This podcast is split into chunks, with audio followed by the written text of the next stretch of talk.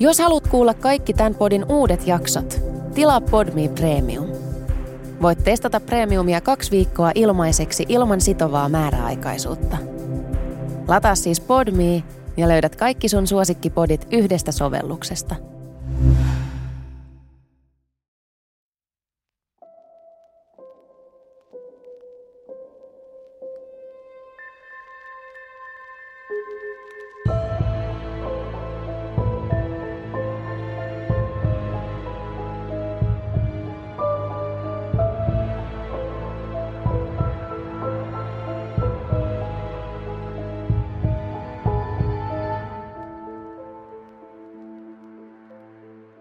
ja tervetuloa uuden jakson pariin. Jos sä oot viihtynyt mun podcastin seurassa ja oppinut kaikenlaista uutta historian makaabereista tapahtumista, muista käydä näyttämässä tukesi antamalla podcastille arvostelu. Viiden tähden arvostelun voi antaa sekä Spotifyssa että Apple Podcasteissa. Lisäksi muistathan painaa seuraan näppäintä somessa ja missä ikinä kuunteletkaan tätä podcastia. Nämä on pieniä tekoja, joilla on mun podcastille iso merkitys. Tässä jaksossa käsitellään väkivaltaista henkirikosta sekä puhutaan hirttotuomiosta. Patrick O'Connor oli vuonna 1846 50-vuotias irlantilaismies, joka oli kerännyt huomattavan omaisuuden liiketoimillaan. Hänellä oli useita osuuksia eri rautatieosakkeista, hän työskenteli tullissa ja hän pyöritti myös rahanlainaamisbisnestä hyvällä menestyksellä. Hänen elintapoihinsa kuului runsas alkoholin juominen, mutta tästäkin huolimatta hän oli melko houkutteleva aviomies ehdokas naimattomille naisille. Vuoden 1846 aikana Patrick matkusti erään kerran laivalla Lontoosta Ranskaan, ja matkalla hän tapasi nuoren kauniin naisen. Nainen oli häntä parisenkymmentä vuotta nuorempi, hänellä oli railakas persoonallisuus ja häntä oli ilmeisen mahdoton olla huomaamatta. Nainen oli Marie de Roux, Sveitsistä kotoisin oleva ja nyt Lontoossa asuva palvelijatar, joka matkusti emäntänsä kanssa tuolla laivalla. Pari tutustui kevyesti ja Patrick iski silmänsä naiseen. Tunne oli molemminpuolinen. Patrick lupasi naiselle, että kun he olisivat kumpikin takaisin Lontoossa, hän kutsuisi naisen syömään kanssaan. Lupaus jäi odottamaan seuraavaan vuoteen. Vuoden 1847 alkupuolella Patrick tuli lunastamaan lupauksensa vain huomatakseen, että Marie-neiti olikin nyt suhteessa toisen miehen, englantilaisen Frederick Manningin kanssa. Kumpikin mies teki selväksi Marielle, että he halusivat hänet vaimokseen. Marie valitsi lopulta Frederickin, ja hänestä tuli Marie Manning toukokuussa 1847. Tuore aviopari asettui asumaan Miniver Placeille Lontoon Bermondsean asuinalueelle. Patrick ei joutunut kuitenkaan täysin luopumaan Marystä, sillä he pysyivät yhteydessä avioliiton solmimisen jälkeenkin. Patrick vieraili heidän luonaan illastaen sekä Maryin että Frederickin kanssa, mutta hän tapasi Maryta myös kahden kesken. Heille kehittyi seksuaalinen suhde. Mary oli ilmeisesti pettynyt oman aviomiehensä varallisuuden määrään, jonka suhteen mies oli huijannut häntä.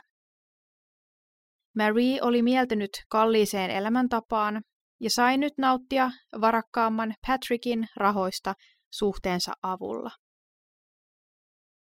Aviomies tuntui tienneen suhteesta, eikä nostanut asiasta suurta meteliä, sillä kaikki kolme olivat hyvissä väleissä keskenään. Tilanne jatkui tällaisena jopa parin vuoden ajan.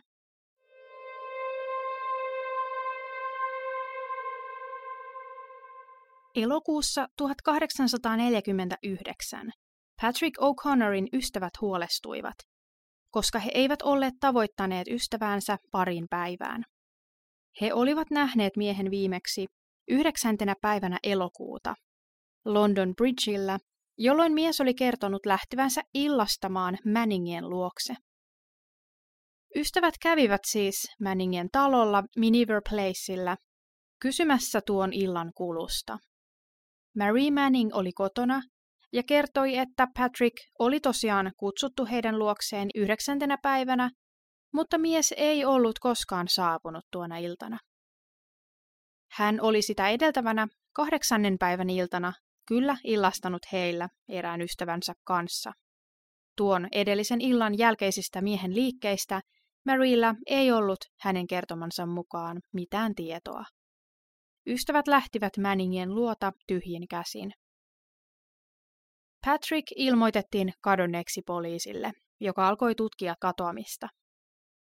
Hekin ottivat melkein heti ensimmäisenä suunnaksi Manningien talon jututtaakseen avioparia.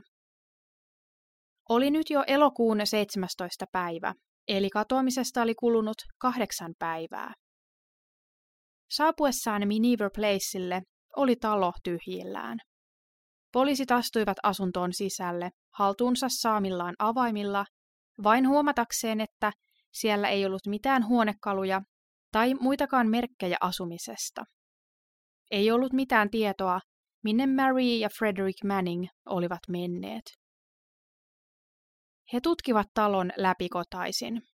Keittiössä tuli eteen jotain kummallista, sillä yksi lattialaatoista oli irrallisen oloinen ja maa-aines sen ympärillä pehmeämpää kuin muissa laattojen saumoissa. Kuin laatta olisi irrotettu ja pantu paikalleen ihan hiljattain. Kun poliisit kaivoivat maata laattalattien alta, tuli ensin esiin varpaat, sitten lantio ja vielä syvemmälle kaivattaessa pää. Miehen ruumis oli asetettu hautaansa vatsalleen ja hänen nilkkansa oli sidottu kiinni reisiin siten, että polvet olivat koukussa. Siinä oli Patrick O'Connorin turmeltunut ruumis. Ruumis nostettiin keittiön lattialle ja sitä tutkittiin muun muassa kirurgin kanssa. Ruumis jätettiin paikalleen rikospaikkatutkimusta varten vielä seuraavan yön ajaksi. Patrickia oli ammuttu päähän ja häntä oli hakattu jollain terävällä ja painavalla esineellä pään alueelle useita kertoja, jopa 17 kertaa. Kirurgi löysi oikeasta silmäkulmasta pistoolista peräisin olleen luodin. Hän poisti paikan päällä miehen tekohampaat tämän suusta. Keittiöstä löytynyt rautakanki sopi olleen toinen murha-aseista, mutta pistoolia ei löydetty. Patrick tunnistettiin usealla tavalla. Miehen hammaslääkäri pystyi tunnistamaan tekohampaat, jotka hän muisti myyneensä Patrickille. Miehen ystävä pystyi kasvojen vammoista huolimatta tunnistamaan miehen. Patrick O'Connor oli tunnettu henkilö ja hänen murhansa herätti paljon huomiota mediassa. Poliisi tutki Patrickin oman asunnon ja vaikutti siltä, että erinäisiä laatikoita ja muita kätköjä oli käyty läpi ja tyhjennetty aivan hiljattain. Oli melko selvää, että Maria Frederick Manning olivat nyt murhan pääepäiltyjä.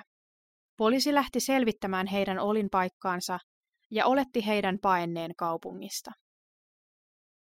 Marie oli nähty King's Crossin asemalla ja hänen todettiin matkustaneen Edinburghiin. Poliisi lähetti sähkeen Skotlannin kollegoilleen ja Mary löydettiin sikäläisestä hotellista ja pidätettiin. Skotlantilaisviranomaiset olivatkin jo panneet merkille naisen toiminnan, sillä he olivat tienneet joidenkin rautatieosakkeiden varkaudesta murhan yhteydessä, ja Mary oli saatu kiinni tällaisten osakepapereiden myyntiyrityksestä. Frederick löytyi Jerseystä, jonne hän oli matkustanut laivalla. Murhasta oli jo uutisoitu laajasti sanomalehdissä, joten eräs Frederickin tuttava oli nähnyt miehen Jerseyssä ja ilmoittanut näkemästään viranomaisille. Frederick pidätettiin viikkoa myöhemmin, ja kumpikin palautettiin takaisin Lontooseen vastaamaan murhasyytteisiin. Frederick oli heti kuulusteluissa kertonut vaimonsa ampuneen Patrickia ja hänen itsensä olleen se, joka oli hakannut miehen päätä rautakangella. Hän kertoi, ettei ollut koskaan pitänyt miehestä. Lisäksi Frederick oli kertonut, että hänen vaimonsa oli hyvin väkivaltainen. Hän kertoi joskus joutuneensa pelkäämään, kun vaimo seurasi häntä heidän kodissaan veitsen kanssa. Hän väitti jopa joskus pelänneensä oman henkensä puolesta.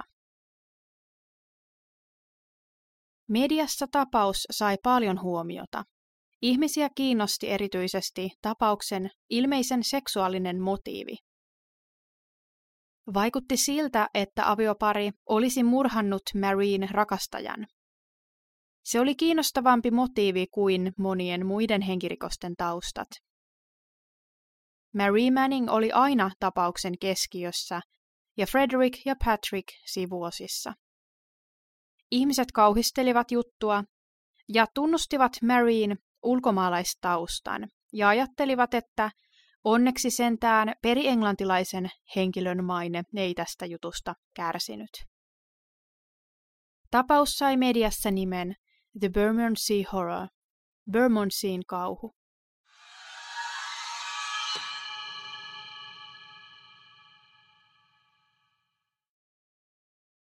Marie Manning oli syntynyt vuonna 1821 nimellä Marie de Roux Sveitsissä Losannessa melko vaatimattomissa oloissa. Hän muutti Englantiin teini-ikäisenä ja astui palvelukseen arvokkaassa Stafford Houseissa.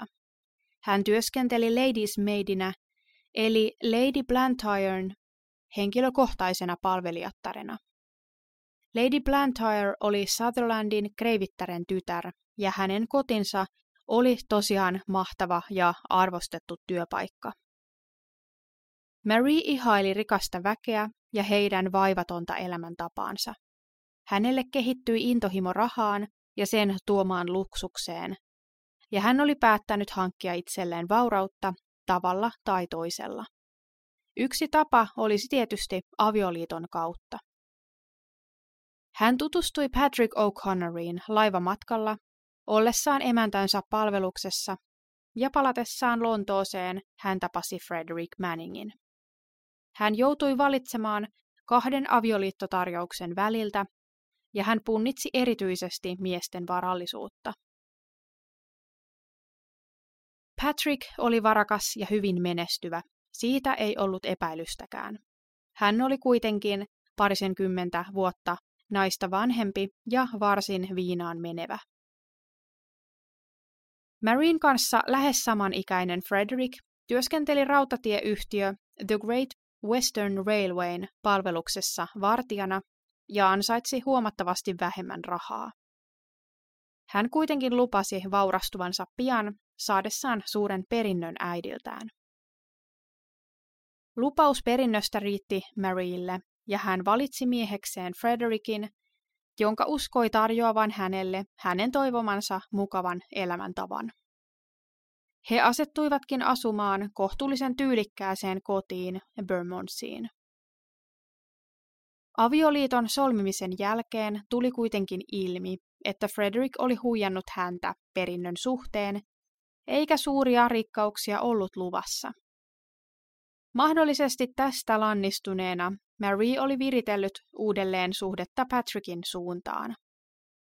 On ajateltu, että hän koki nyt valinneensa aviomiehensä väärin.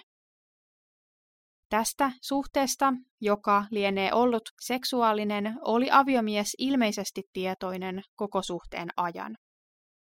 Hehän olivat myös illastaneet kolmistaan noiden kuluneiden parin vuoden ajan.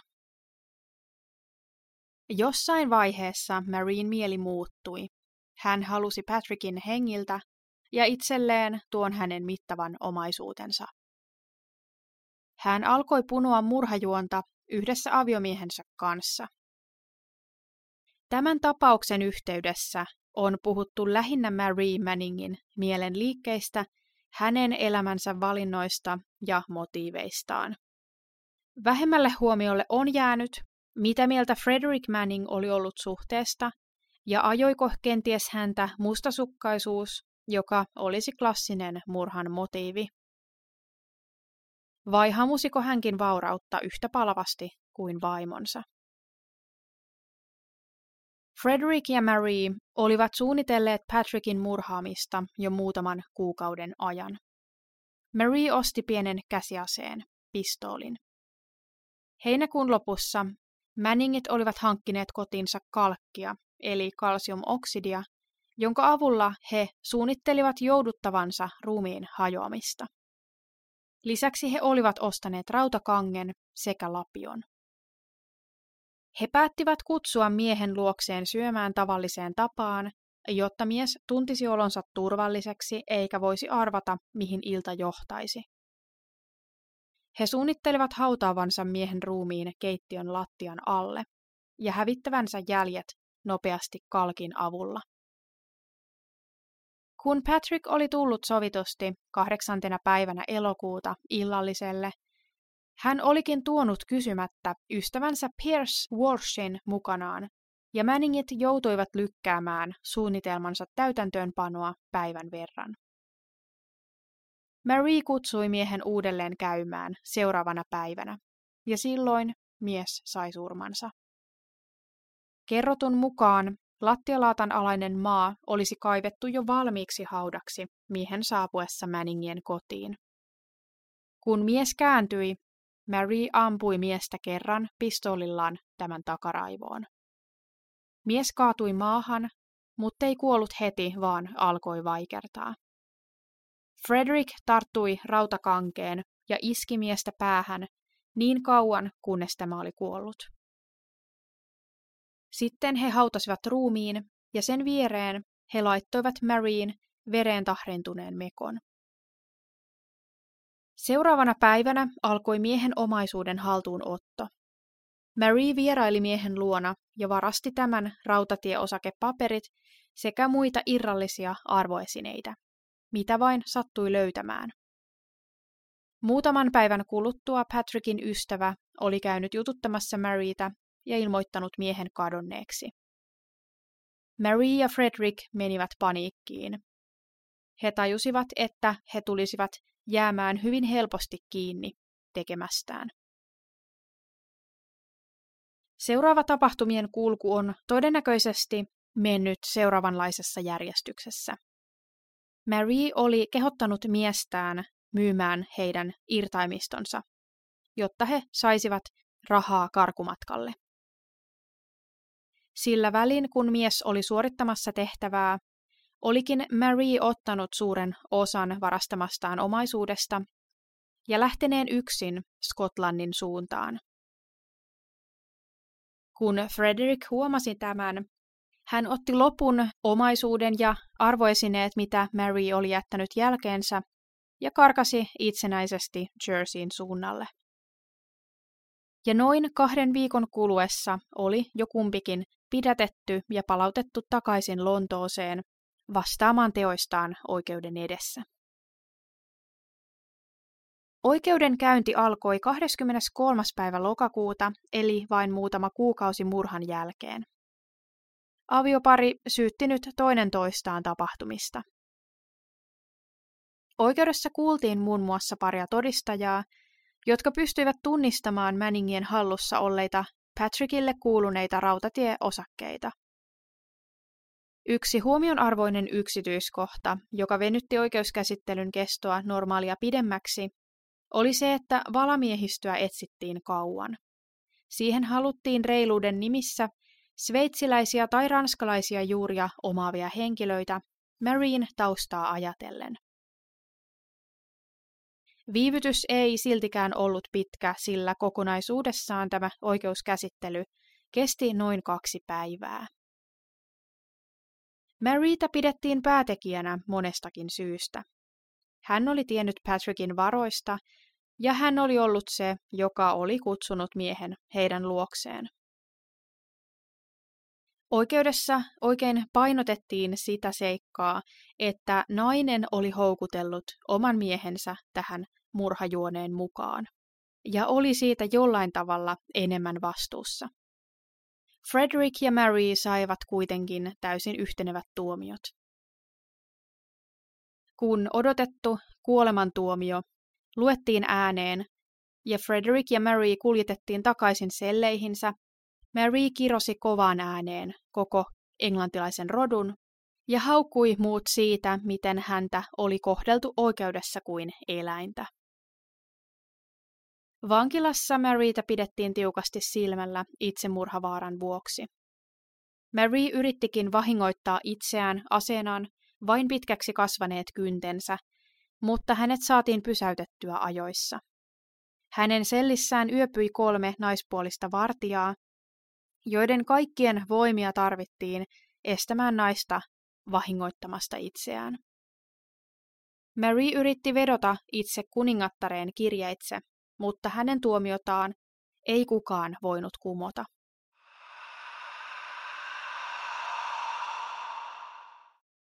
Vankila, jossa pari vietti viimeiset elinviikkonsa, oli Surrey County Jail, joka tunnettiin sijaintinsa mukaan kuitenkin yleisesti nimellä Horsemonger Lane Jail.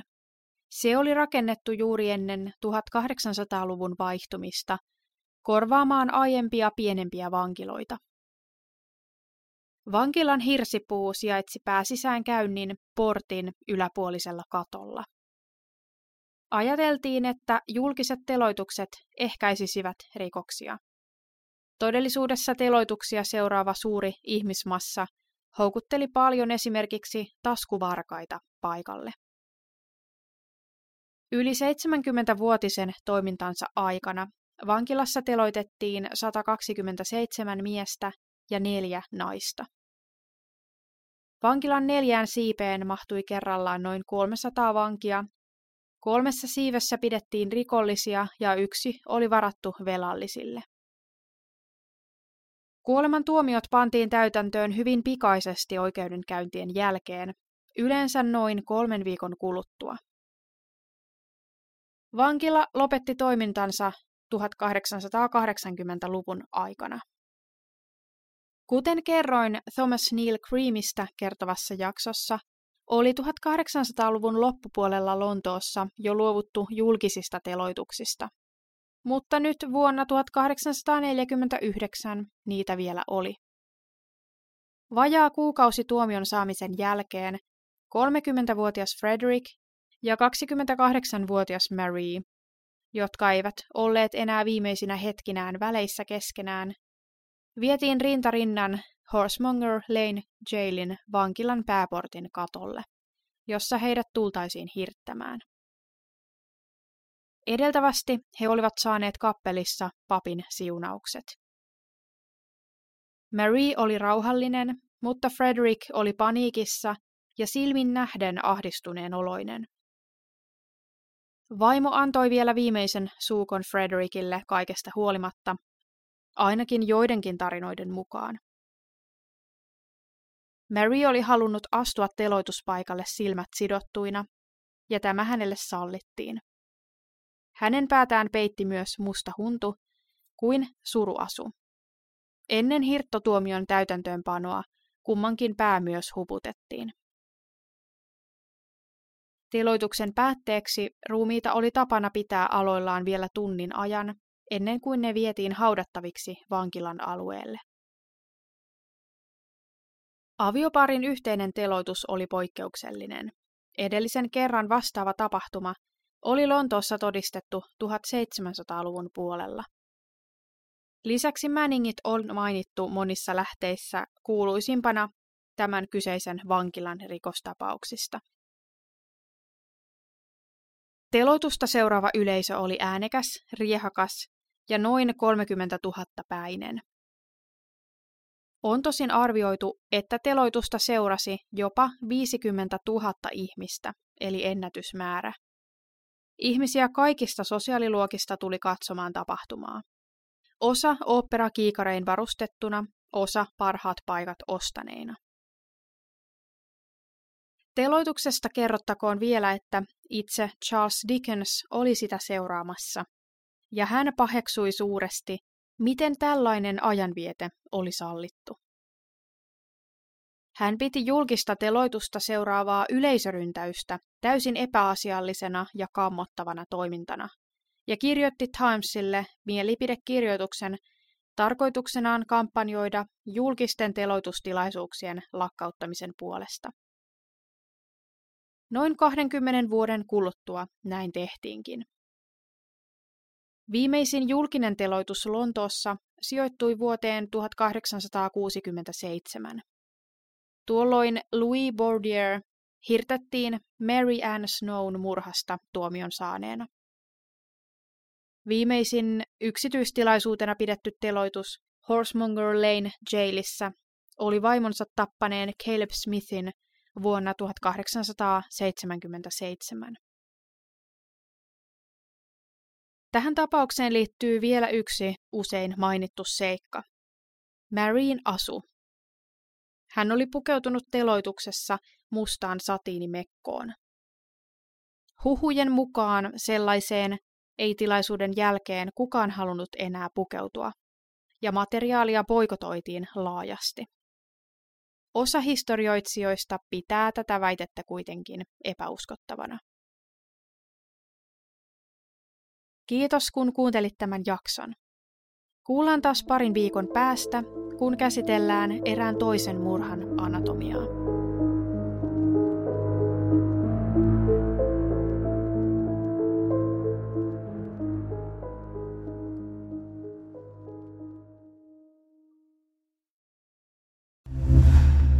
Kuuntelit Podmin Premium-podcastia. Haluatko löytää lisää samankaltaisia podeja tai vaikka ihan uusia tuttavuuksia? Lataa Podmin sovellus App Storesta tai Google Playsta ja saat kokeilla palvelua kaksi viikkoa ilmaiseksi.